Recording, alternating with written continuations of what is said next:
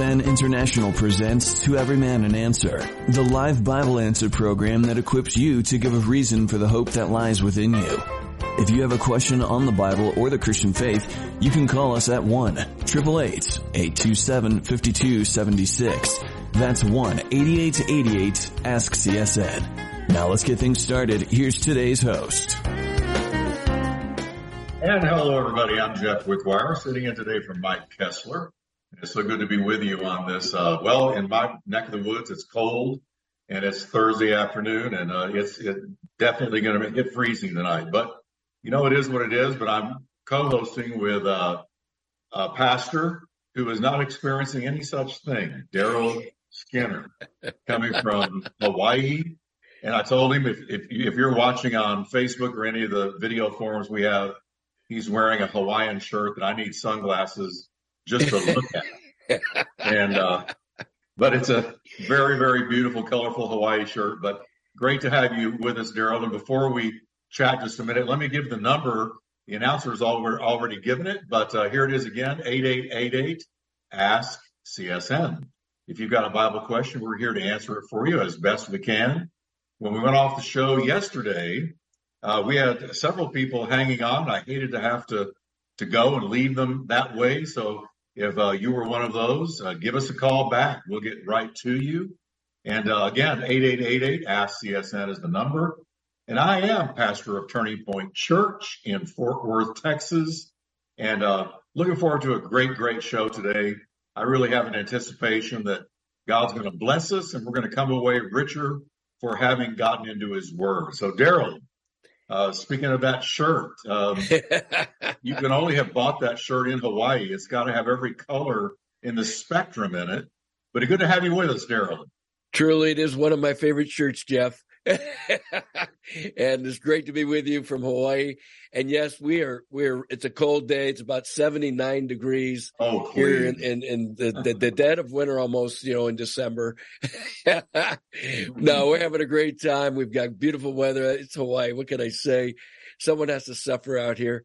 And so, but I'm looking forward to this program. All the great questions come in from all all the listeners out there. We hope they will be able to grow in their faith, draw closer to Jesus, learn more about their Heavenly Father as our Creator God and who loves us tremendously and the hope of eternal life. So, Jeff, it's great to be on with you today. Looking forward to the program. Amen. And you know, you and I were chatting before the show uh, how America has just gone in a direction it's hard for us to wrap our minds around and uh, not getting political at all, just the, just the moral condition of America is it's shocking, Daryl. It's um, yes.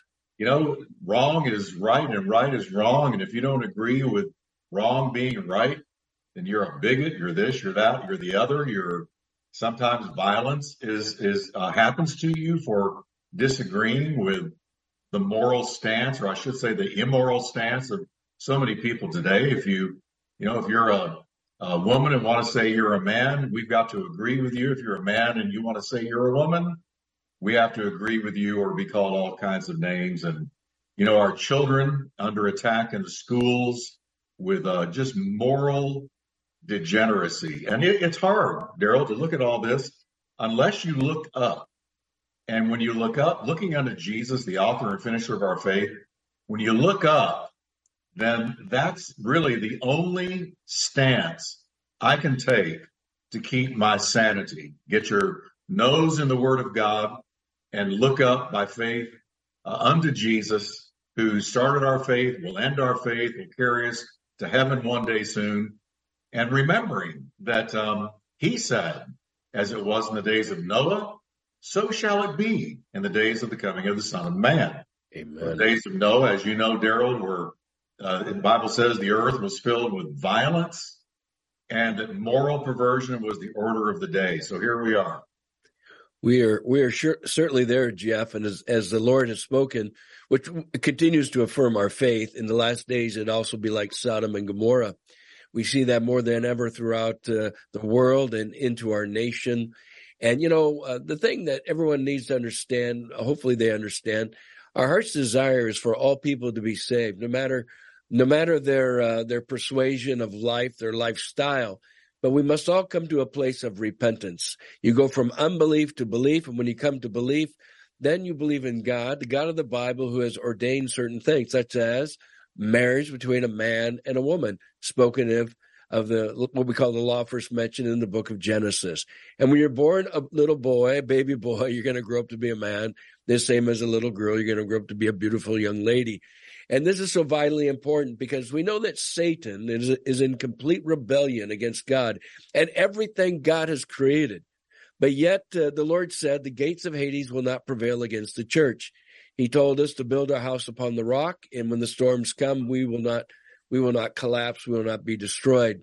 And that, that strength comes, as you just shared, from the word of God knowing God's word, trusting in God's word, and watching him work in and through our lives by the power of the Holy Spirit is, is a powerful thing. You know, the Holy Spirit's job is to lead us into all truth. And we have the truth of God's word that keeps us sane and, and strong and healthy as believers in these very last days before the great tribulation, before the coming of the Antichrist. Of course, the rapture will take place before the tribulation, and we're looking forward to that. So we just realized once again, as the Lord has spoken, we're living in the very last of the last days, and the Lord is his second coming is is very, very soon. Jeff? Amen. Well, you get two preachers together, we could preach yeah. the whole time.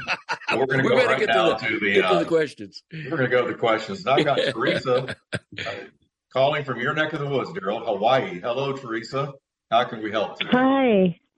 Hi. Um, I'm calling because uh, about a month ago, my granddaughter let me know that she was getting married, and then I found out he is a Muslim man. And so I started talking to her and explained to her that it was a false religion. And she said that she's already converted to Islam. And so I'm trying to keep the lines of communication open with her to share Christ with her. But I just wanted to get some advice on how do I deal with this. She was not a Christian before she converted to Islam and so now that's the religion that she has chosen. And I really don't know. I'm trying to have her tell me what she believes so that I can interject Christ into it. But I really just, I'm kind of at a loss as to how I can help her. Well, uh, first of all, I would say I, I, like to approach people with the scriptures, uh, but the way you do it matters so much. You know, people don't need to be talked at; they need to be talked to. And so often, uh, you know, Christians kind of get that preachy tone to their voice and a, a, condescending attitude. You immediately lose that person. If she is is claiming to have just become a Muslim, then this uh, this man that she's seeing and that she intends to marry uh, clearly was the uh, the person that was used to to bring her that direction. Um, and so, of course, we all know the Bible scriptures that talk about being not unequally yoked, but that's not really the case if she's considering herself now a Muslim. So the second thing that I would do is I would go to just the truth about Islam. You know, the only way you can convert to Islam is to be to have it candy coated for you you, you have to have it airbrushed. It's got to be something where people are painting a good face on it and making it sound like something that makes sense, logical sense, uh, good sense, and uh, that it's a good thing to be involved in. And, um, you know, all this about Muhammad being a prophet and so on and so forth. And so if it's not painted in a good light, nobody's going to convert, but it is painted in a good light. So what I like to do is just bring the facts to a person.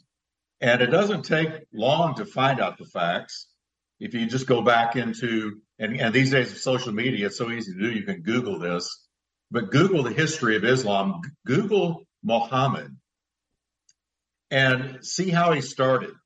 And that he was a warlord from the start, that Islam was birthed in violence from the very get go. It spread through violence. It gained steam through violence. It was a, a violent religion. The Quran is full of orders to be violent to people, to uh, as it calls them, infidels. And if you if you take the truth of what's in the Quran and what the history of Islam is, going back to Muhammad where it began, and and share that truth in a spirit of humility, uh, but firmness, and say, look, let's look at this. This is how this started. If the if, as goes as is the root, so goes the fruit. And the root of Islam is dark. It's violent. It's um, it, it's it's it's been a dreadful religion from the get go. And uh, so that's how I would approach it, and just say, okay, so uh, I don't know what your granddaughter's name is, but just say, sweetie, can you tell me how you respond to what I've just told you? What do you think about what I've just told you? And if she tries to say, well, that's not the way I understand it, say, well, the Quran can't be wrong. This is the Quran. This is what they study. And here are the verses that tell you as a Muslim to be violent. Uh, and here is the history of Islam. There's no way around it. So please consider what I've shown you. That's that's the, the direction that I would go instead of trying to make some kind of an emotional appeal. Daryl, your thoughts? Well, you know, as you just shared, you know, the, the history of Islam is is violent. It is uh, uh, it is, is enslavement. Uh, they're in the slavery. They, I think I read a website that keeps track of the amount of uh, people that Islam has killed in its history. It's uh, last I checked, it was about 240 million people, and and it's it's something that you number one you need to just continue to pray for your daughter and her uh, I think you said the husband to be, I think fiance, or they, yeah, they're going to get married, and and just pray for them and that the Lord would touch their hearts. There's a lot right now. There's a lot of Muslims coming to Christ, even in Iran, which is the probably the most radical uh, part of Islam, which is the Shiite Islamic belief system. There's Sunnis and there's Shiites, and uh, the Shiites are mainly in Iran, and Iran's going through a lot of uh, turmoil right now. We need to be praying for uh, for the folks there in Iran. God wants to save all people. But you do look at Iran, and you know there's the things of where Iran and its Shiite belief systems and other Muslims they want to see Israel wiped off the face of the earth, and we're referred to as the Great Satan. Uh, these United States. So there's a lot of things you can share. There is a good uh, publishing company called Rose Publishing, and they do have some articles on Islam, and they're brief articles. You're not going to get lost in a lot of verbiage. You might go there. In fact, they even have some pamphlets that you could easily hand over to your granddaughter and and uh, help her to have some clarity of thought when it comes to what is Christianity all about, what is Islam all about, how do they compare. There's also a, a publication about uh, various religions uh, from Islam to to uh, religions to cults. Uh, they have another pamphlet on that and it gives you a synopsis of what each one believes, how they were started, and and then what does Christianity have to say? And I think the power of prayer, the love of Christ, and truth coming to her heart, uh, hopefully it'll set the captive free, and that'll be our prayer. Maybe Jeff, why don't we just pray for her right now, and before we would hang up the phone and and uh, ask for a powerful work of God within her granddaughter's heart. Why don't you go ahead and pray, Daryl? All righty. Uh, dear Heavenly Father, we come to you. We lift up Teresa's granddaughter, Lord Jesus, who is uh, says she's going to marry this Muslim man, and she's converted to Islam. Uh, Lord, you have brought forth truth. You've brought forth love. You've brought forth uh, the power of the Holy Spirit. We just pray for this young lady, Lord, that she would uh, be open to hear from her grandmother and open to hear the truths of the Christian faith. And Jesus, you said, I am the way, the truth, the life. No man comes to the Father except through me. And that even right now, Lord, even in this day and even in this night, that you would just uh, do a powerful work of ministering to her heart and the strongholds of Satan and his lies through the deceptions of Islam would be broken and that uh, she would come to faith in, in you, Lord Jesus, as well as her uh, their husband to be, he too would be converted.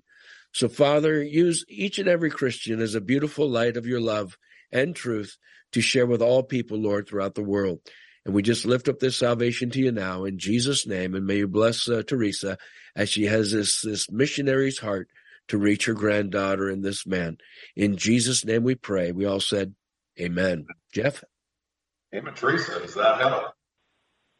Yeah, it does um, like I said, when I first heard, I kind of approached it the the forceful way, But then I backed off, and she we have had open lines of communication. She tells me some of the things that she believes, which, like you said, are really uh, candy coated. They're all sweet, wonderful things. Mm-hmm. And uh, so I try to, in what she tells me that she does believe, like things from the Old Testament, I try to inject Christ into it and just, you know, just give her the opportunity to hear the gospel. Yeah. One thing you might anticipate, and I'll just share it real quickly. Uh, she may have already been told, well, Christianity is no different. There's the Crusades, there's the Inquisition, and they, they bring up these, these, um, oh, I, I would say dark moments in Christian history or at least uh, questionable. Now, um, here's what I say to people. First of all, the first crusade was undertaken to deliver Jerusalem from the attack of Muslim armies. Now, whether or not the, the Pope, I forget which Pope it was, but it was a Pope that put together the army and, and led the, uh, the uh, Christian army to attack the Muslims that were attacking Jerusalem and uh, deliver Jerusalem. And that, that crusade was successful. The succeeding crusades, I think, uh, not so much. They weren't successful. We didn't win. And I think they, they really got into a, a, uh, a non-Christian um, mode of thought. What I tell people is when Christians do things like that, like the Crusades after the First Crusade, or the Inquisition, where people were tortured and even murdered um, uh, by supposed Christians uh, to get them to confess to certain things and whatnot. Um, they were not following the teachings of our founder, Jesus Christ. They were going directly against the teachings of our founder, who taught us to pray for our enemies, who taught us to bless those that curse us, do good to those that hate us, pray for those who despitefully use us and persecute us. Um, the teachings of our founder were never violent, never. They were not violent. So when you see Christians in church history doing things like the Crusades or the Inquisition, they have departed from the teachings of our founder. They are not in obedience to what he taught us to do and how he taught us to live. However, when you look at Islam and you look at, the, at uh, their attacks on different cities and countries as they as Islam spread in the in the uh, Middle Ages, once it was birthed, um, they were doing exactly what their founder had taught them to do, because these were the teachings of Muhammad: to be violent, to win by violence, to subdue peoples, uh, infidels who did not convert to Islam. So that's the difference. I tell people, look, has the church been perfect throughout history? No. But when it slipped into things like violent things that were wrong, such as crusades and inquisition, they were not following the teachings of Jesus. But when Islam spread by violence, they were doing exactly what their founder had done. So that's the way I would frame it, Teresa. And I hope this helps. And um, thank you so much for calling in. Stay on the line. We'll get you a couple of DVDs or books for calling and you be blessed there in Hawaii. Maybe you can visit Daryl's church. Well, I'm over what, on the what island are you on, Teresa? Kauai. Oh, Kauai. Okay, wonderful. Yeah, uh, there's a Calvary Chapel there in Lihue, a couple of them. Uh, one in Lihue, another one over in Kapa'a, and there's some other wonderful churches. But the, those guys are friends of mine over there. So uh, yeah, just get into into church, and and you got a lot of good resources out there. And uh, I know you'll be blessed, and we'll just continue to pray. You got a lot of people praying right now for your granddaughter. Thank All right, you. Teresa. Thank you so much. You be blessed. And let's go now to Rita in Richfield, Idaho. Hello, Rita. How can we help? Hello, Rita. Are you there in Richfield, Idaho, Rita? Well, let's just move on to Stephen in Culver, Oregon.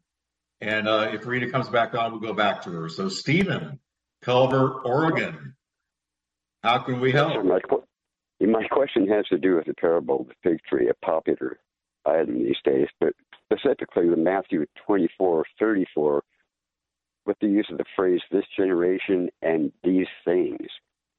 Now, I'm misunderstanding, I think, what the word generation means. How am I supposed to understand that? Okay, let me just read it for the listener's sake. It says this Jesus in uh, his um, Mount Olivet discourse, and he's prophesying. It's the longest prophecy of Jesus Christ. It's Matthew 24 in its entirety and um, powerful stuff. And here he is saying, when you see all these things, know that it is near at the doors. Assuredly, I say to you, this generation will by no means pass away till all these things take place. Now, you have to know what has preceded this in context. He has talked about the wars, the rumors of wars, um, you know, the, the persecution, all the things that he warns about uh, in the opening verses leading up to verses uh, 33 and 34. And then he says, this generation. Now, there's been a lot of debate about this. Was did Jesus mean in saying this generation? Did he actually mean this generation as in that generation? Uh, or the generation that sees all these things will not pass away till all of these things are fulfilled or take place. So did he necessarily mean the generation he was speaking to at that moment? Uh, there's another uh, mode of thought that he was talking actually about the destruction of Jerusalem in AD 70. Jesus, uh, right here, there's about 37 years from uh, these words spoken by Jesus that um, Jerusalem was completely destroyed. Over a million Jews were slaughtered, and the rest of the Jewish people scattered to the four corners of the earth.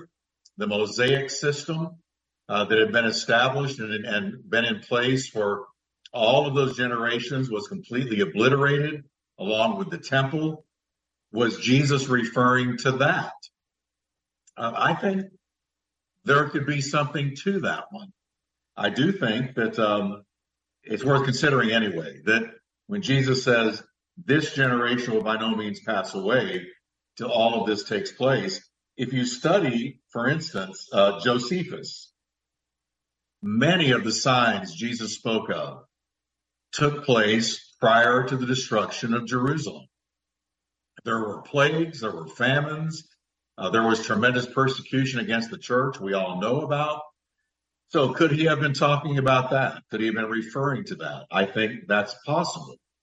Uh, there are others also who say that this is a double pronged prophecy that it was, had uh, to do with things both near and far away. Both near, that some of it pertained to Jesus' generation, and far away, it reached all the way down to our day. Uh, I think there's uh, some. I think there's some worth to that uh, view as well. So I don't mean to be confusing. I don't mean to be throwing out a bunch of different possibles, but there are different possibles uh, that I think uh, hold weight. Daryl, your thoughts?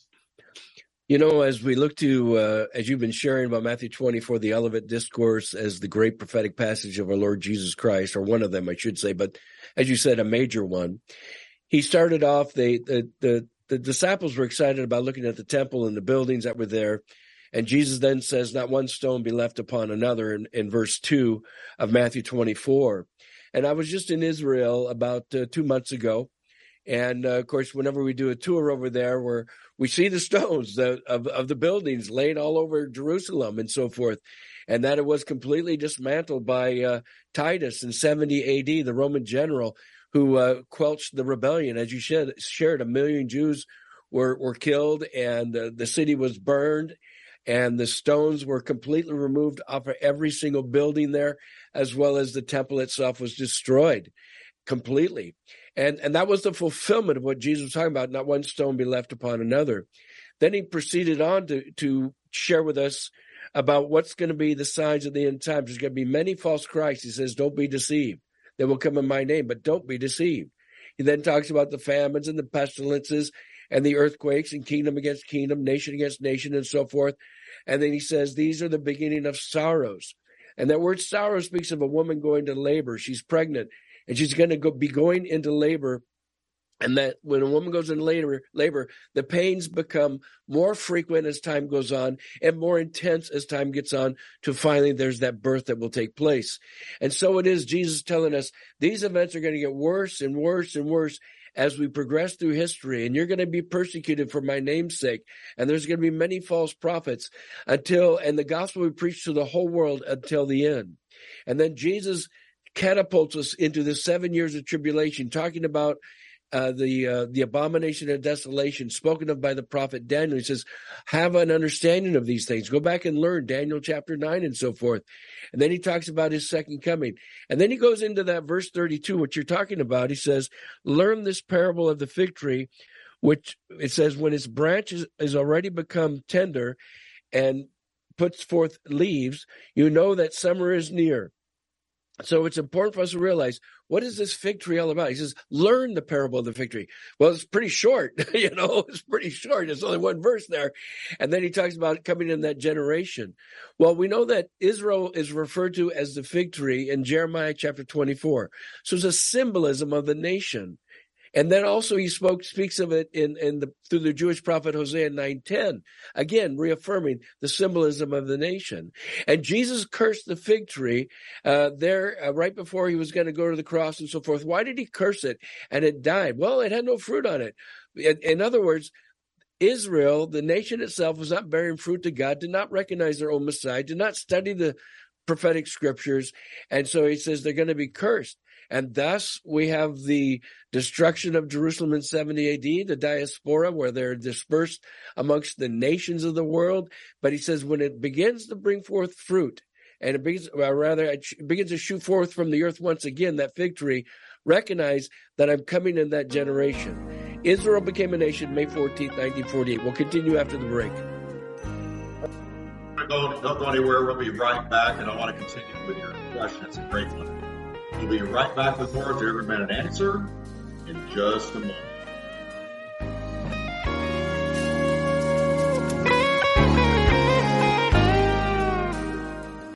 So right now may be the perfect time for you to rethink how you pay for healthcare. And here's why. Not only is it open enrollment for a lot of people, it's also a time you can join Medi-Share and save even more than usual. And it's true, the typical family switching to Medi-Share saves 500 bucks or more a month, which is obviously huge for a lot of people, but what's more, they like it. Medi-Share has double the customer satisfaction rate compared to health insurance.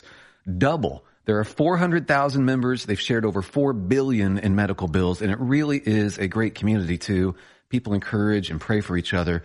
And here's the thing, if you join Medi-Share Complete right now, They'll waive your new member fees and you'll save an additional 10% off all of 2023.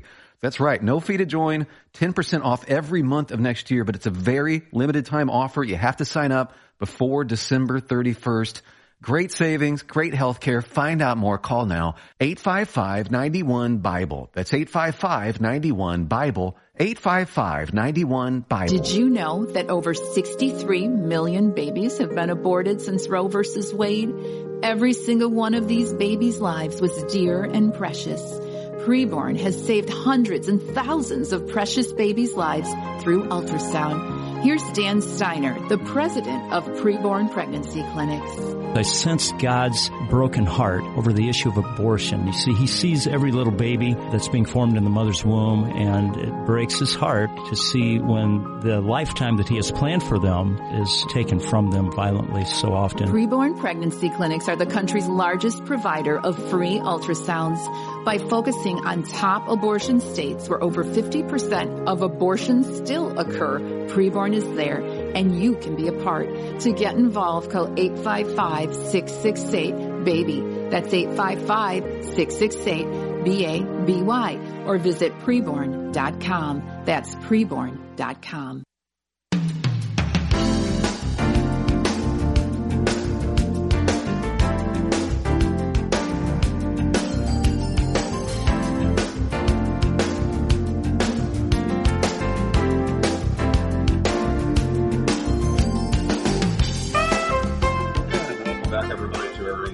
Man an Answer. I'm Jeff Wickwire filling in for Mike Kestler today.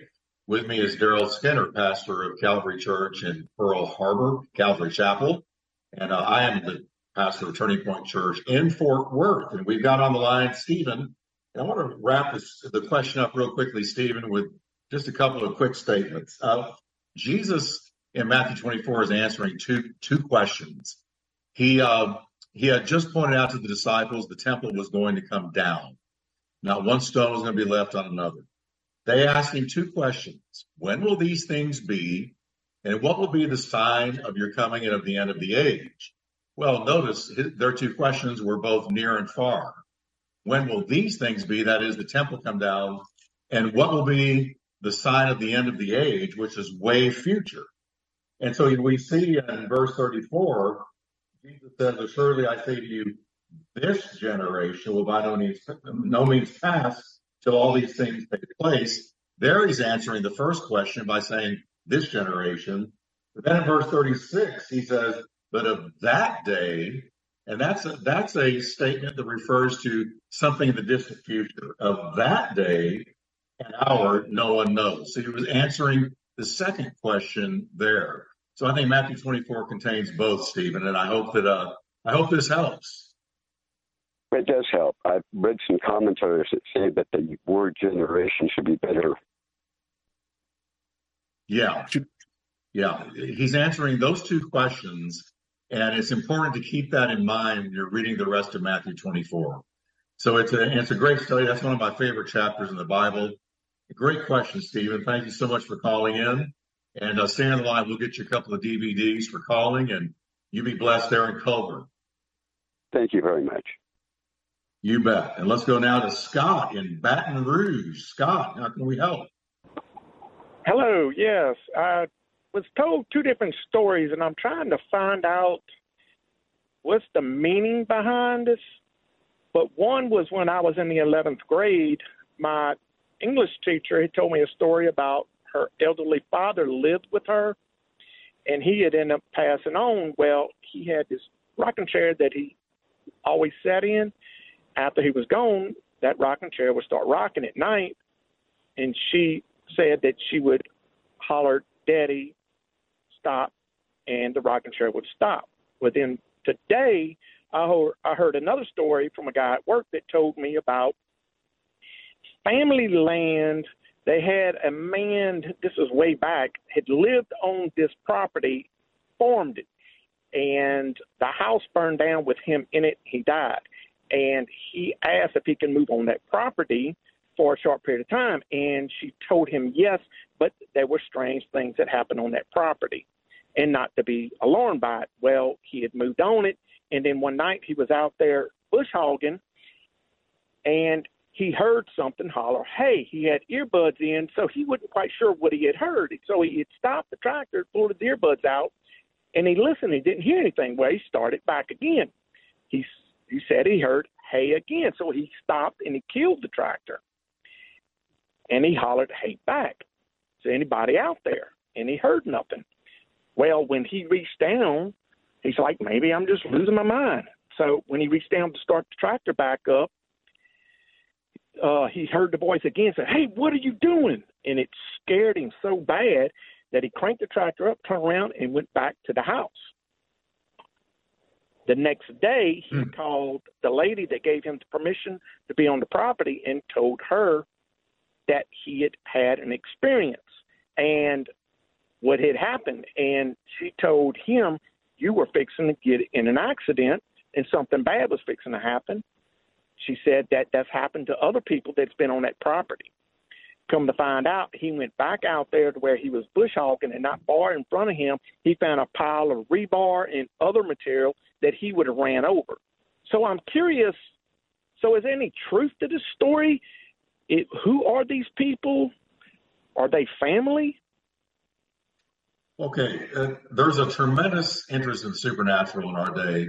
Uh, witchcraft is proliferating. I read recently a um, lot of interest in UFOs and so on and so forth. Um, our authority and our ultimate source for truth is the Word of God. Um, thy word is truth. And so we go to the Word of God because we're talking about ghosts, we remember the story of Jesus walking to the disciples on the water, and it says they cried out, uh, thinking that they had seen a ghost. And uh, the Greek word phantasm and uh, they they thought they had seen a ghost, but it was actually the Lord Jesus. Now, the only other mention of something like that is in the story of Saul, when Saul was totally backslidden and about to die. He went to the witch at Endor and he asked for her to conjure up Samuel. Well, she did. And the Bible tells us that Samuel appeared and spoke to Saul. Now, we read that story and we got to think of two things. One, uh, it doesn't say Samuel was a ghost, a phantasm. It doesn't say that. Uh, this was a total exception. There's no other place in the Bible where uh, you find somebody dying and their soul wandering around. The typical kind of stuff we hear is the person that died had un, unfinished business on earth and you know something needs to be made right or uh, you know they're going to haunt somebody until that person makes something right. And so there, there's a vengeance factor and that kind of thing when we hear ghost stories. Uh, but none of that is found in the bible. Not any of it. The only situation again is when the spirit the spirit of samuel apparently appeared to saul whether or not the spirit was conjured actually by a witch is is unknown. We just know that he appeared and he and he accurately predicted the death of Saul.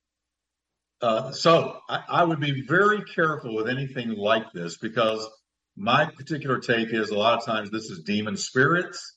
I also believe this about UFOs. I believe the devil is a, a deceiver. His his uh, modus operandi is to deceive, it is to fool people, it is to uh, put on a mask, it is to mask his true identity. And I think that a lot of times these ghosts are actually Satan tormenting people. I think you got to be so very careful. Ouija boards, this kind of thing, seances. People believe they've actually called up the souls of dead people, but no, you have actually called up demon spirits You've opened a spirit door uh, to the, the black arts, to the dark world of Satanism. And I think you're actually encountering demons. Uh, your thoughts, Jerry? Yeah, you know, in the scriptures, we call it's known as necromancy, and it is the conjuring up of spirits. And whether you conjure them up or you believe in them, you know, departed spirits, uh, uh, spirits of departed people. It's wrong according to the scriptures in Leviticus 19, Deuteronomy 18, Galatians chapter 5, as well as Acts chapter 19, verse 19. And it's not something we want to get involved in. Before I was saved, I got involved in the New Age, and I was dealing with uh, uh, various auras as well as uh, uh, channeling, as well as also involved with Ouija boards, as you just mentioned, Jeff. And uh, yeah, the Ouija board spoke to my sister and I that we were in touch with an uncle and so on and so forth. And information was given, which would have confirmed that. But truly, it was a demon. Now that I'm a Christian, I became a Christian, I realized I was in touch with demons, and demons are great imposters. They're counterfeiters, and they try to get your uh, your confidence. They try to lead you and guide you to your own personal uh, deceptions and self destructions. And it's important for us not to get involved in those things and not to believe uh, stories about rocking chairs or stories about this uh, this field and all these different things. We all can imagine many many things, and and I'm not trying to disprove uh, just dishearten people about what's going on, but you know it's important for us to trust in the Lord Jesus Christ and Him only. Jesus said, "I am the way, I am the truth, I am the life. No man comes to the Father except through me. And we're never to be calling on anyone from the dead or, or imagining that they're uh, they're spirit wandering in, in some kind of nebulous space in the atmosphere and they're just waiting to kind of visit with us and so forth. Those are demons. The Bible says once you die, then comes the judgment. And either people today, either people are going to heaven as a born again believer in Jesus Christ, or they're going to the place of Hades, waiting for the final judgment to be cast into the lake of fire and they're not going to be wandering spirits. And this is Bible, what I'm sharing with you, as Jeff has also. And so we just want to encourage you to stay in the Word of God. Uh, and we're here to help you grow in, in the faith. but to know that the truth of God's word is the final authority and not what people might imagine or think or stories they may share. It's important that we realize this is what the Bible says, and there's tremendous demonic warfare out there trying to deceive the whole world from believers to non believers. So hopefully that'll bless your heart, my friend. Jeff? Yeah, Scott, uh, I, we're not in any way saying your, your friends didn't tell a true story.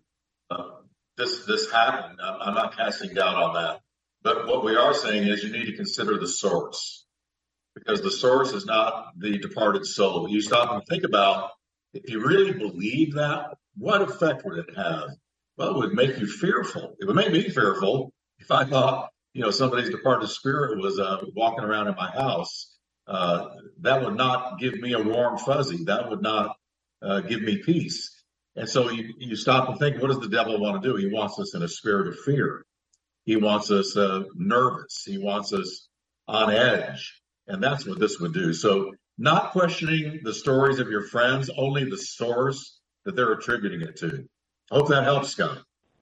Yes, yes, I appreciate that. I, I truly believe in God and Jesus, and I believe, you know, to be absent from the body to be present with the Lord. And I, I'm just so confused about them telling me these stories, and I believed them. I'm like, what is this? So it's demons taking on their their family members to make them believe that's what they are. Yeah, I, I think so because it makes you superstitious. It carries you in a direction the scriptures would not carry you, and I think that's really worth considering. You got you got to stop and think about the end game. What is what would be the end game of the enemy of our soul if if we were to believe you know the source and what they're attributing it to? Well, the end game would be fear, nervousness and um, all of that. So I would I would think about that. And uh, but Scott, great call, and uh, share that with your friends. And um, you stay on the line, and we'll get you a Bible, a couple of DVDs for calling in, and be blessed there in Baton Rouge, Louisiana. All right, let's go to Randy in Alaska. Hello, Randy. How can we help today? Hi, Jeff. Hi, Joe. Daryl. Um, I listen to your show all the time. Love it. Thank you. Hey, uh, I'm wondering, with Putin taking Ukraine, are we witnessing the beginning days of Gog and Magog? Uh, I I would be skeptical of that. If you read Ezekiel 38 carefully, um, you've got Gog and Magog. Gog is apparently a person uh, the prince of Magog. So it's a political ruler of some kind. And uh, Magog is, is the land of Russia.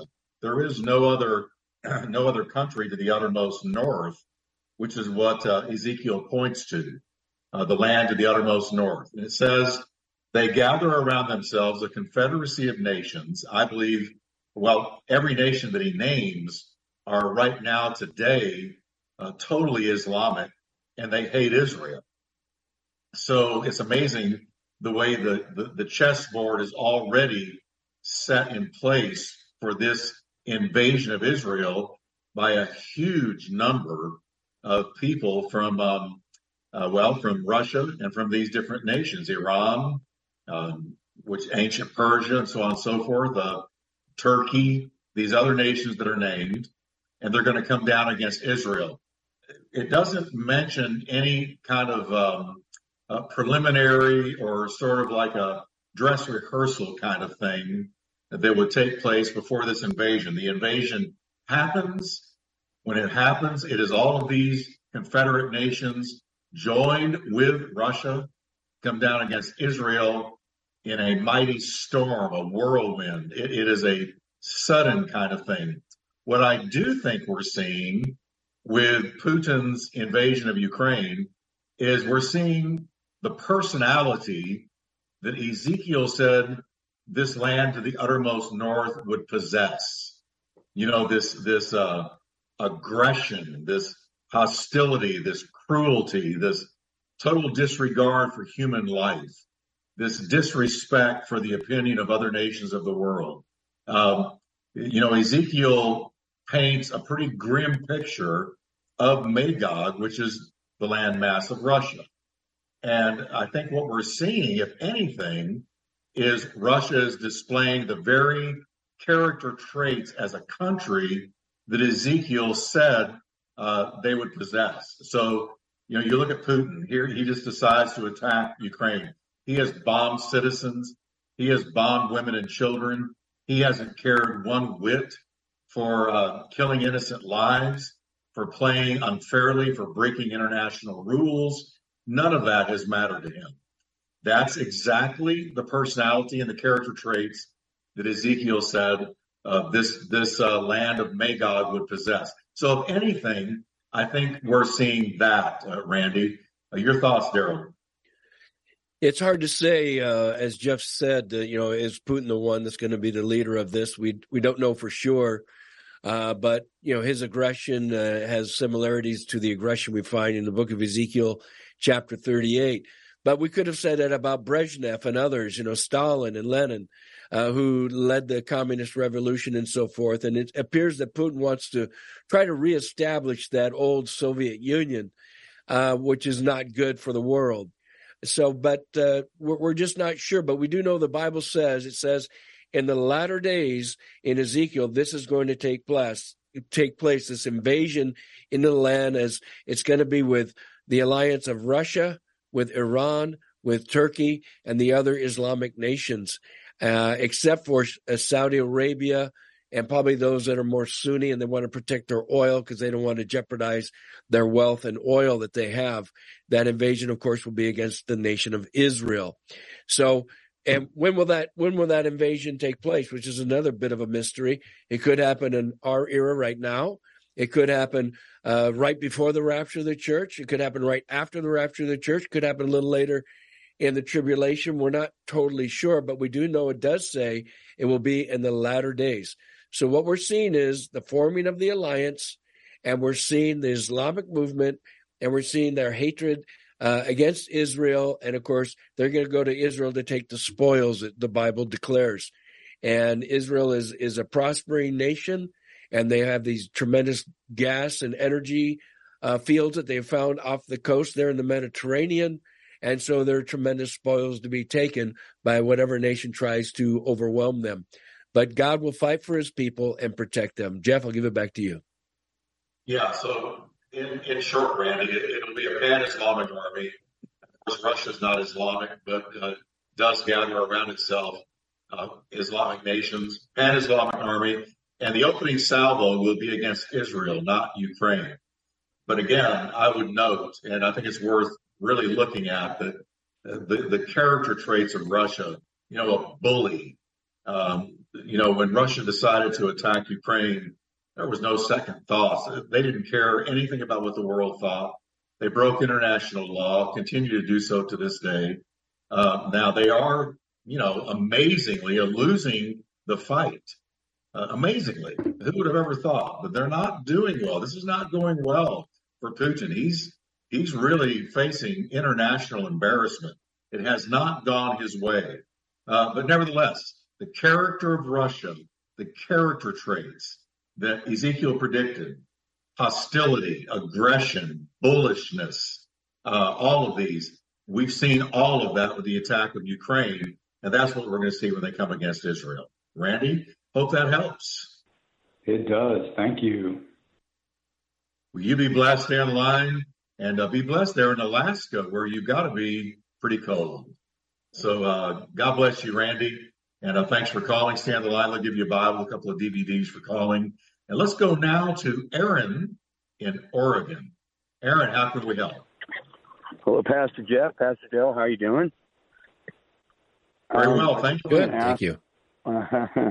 Um, I got a question about the enemy. Um, when he was, uh, he was the first. I mean, he was the ultimate angel created at the beginning, right? Correct. So, what, what, who or what would be the, the, the thing that tempted Lucifer to rebel against God? I mean, wasn't wasn't Satan the first fallen one, or to be the fallen one? You know, be the one who tempted. Um, he would be the one. I mean, he tempted Eve to rebel against God, and he was something tempted him, right? I mean, am I correct, or was it when we I first mean, meet Eve in the Garden of Eden, uh, and we meet the devil for the very first time? Uh, he's a fallen being already. He's already been judged.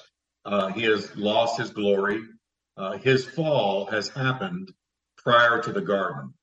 We know from uh, the Old Testament prophets, Isaiah, uh, Ezekiel, that the very first sin to darken God's universe was not the sin of Adam and Eve when they ate the fruit that was forbidden, but it was pride in Satan, who apparently was once an archangel. Um, Lucifer means morning star.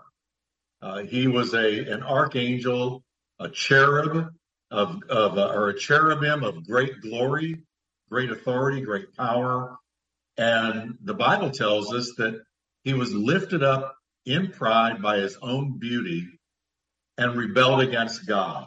He said, I will be like the Most High. I will ascend into the place of God and all the things that Isaiah and Ezekiel mentioned. Uh, so pride was the first sin to stain God's universe, and it was done by the devil. Now, of course, God overthrew him, cast him down to the earth, and that's where we meet him later approaching Eve in the garden to overthrow her as God's crowning creation. He hated God. So that's what happened. That's how Lucifer fell. And the Bible also tells us that he was able to persuade one third of the lesser angels to follow with him. And those are what apparently became what we now call demon spirits, a huge multitude of them. Paul breaks it all down.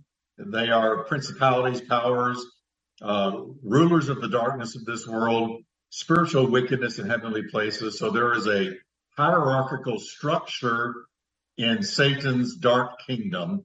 He's the chief, and all the other uh, demon spirits are beneath him in different places of authority and power. And so that's how it happened, Aaron. And your your thoughts, Darren. Yeah, you know, uh, one thing we have to realize as God created the angels, as He's created us, we're all given the freedom of choice. He did not make us robots that we have to serve Him. Uh, the angels in heaven had a choice to serve Him or not to serve Him, to love Him or not to love Him, to obey Him or not to obey Him, just as we had that choice in the Garden of Eden and still have that choice today.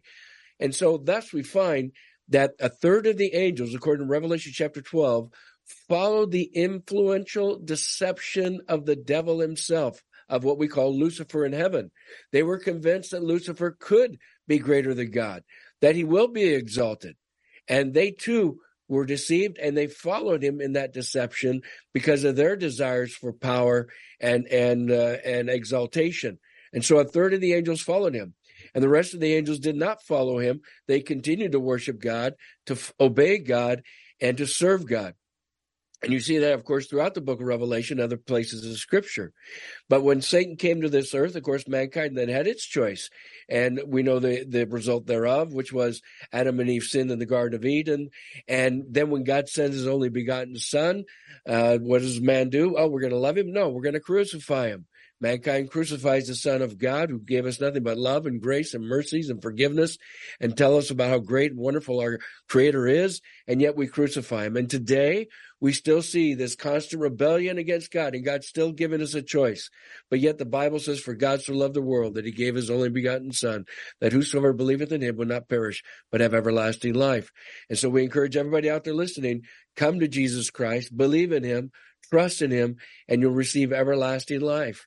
Uh, God loves you, He'll forgive you, and do a mighty work in you.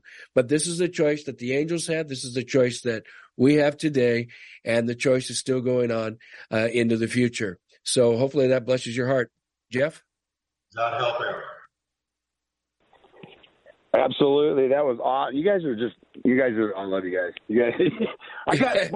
so God bless so you, my friend. Pride, with the pride, like we're talking about of Satan. So it was just all about him being so gnarly. He was created like I mean, he was music. He was everything. He was the ultimate angel. So it was with his his own, basically looking in the mirror saying, "Yeah, I'm on everything in a bag of chips, right?" And I think all right. Am I kind of They correct? lifted up with pride. Yeah. Uh, there were, to, to my understanding, three archangels: Michael, Gabriel, and Lucifer. And Lucifer is the one that uh, decided he was greater than God, was going to overthrow God, and headed straight up towards the throne of God to do so. Uh, and of course, pride completely blinded him, like it blinds us. and he could no longer read the truth of reality anymore. And um, because it was foolhardy to, to think you could go up against God when he's the one that made you. And so he lost his place, and that's how it all went down. And Aaron, great question, and our time is up today. Daryl, thanks so much. Did Thank great you. as always, and it was great being with you on again uh, uh, to Every Man Answer with you one more time. And everybody, tune in tomorrow for another To Every Man an Answer. Until then, God bless. Prayers are with you. Walk with Jesus, and let Him give you His peace. See you next time.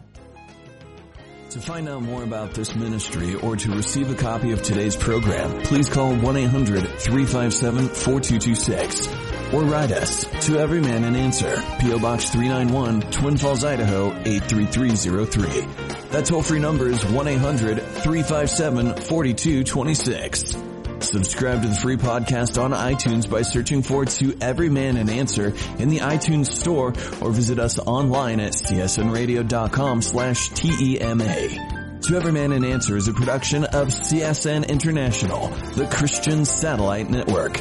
The opinions expressed by our guests may or may not be those of CSN International or of this station.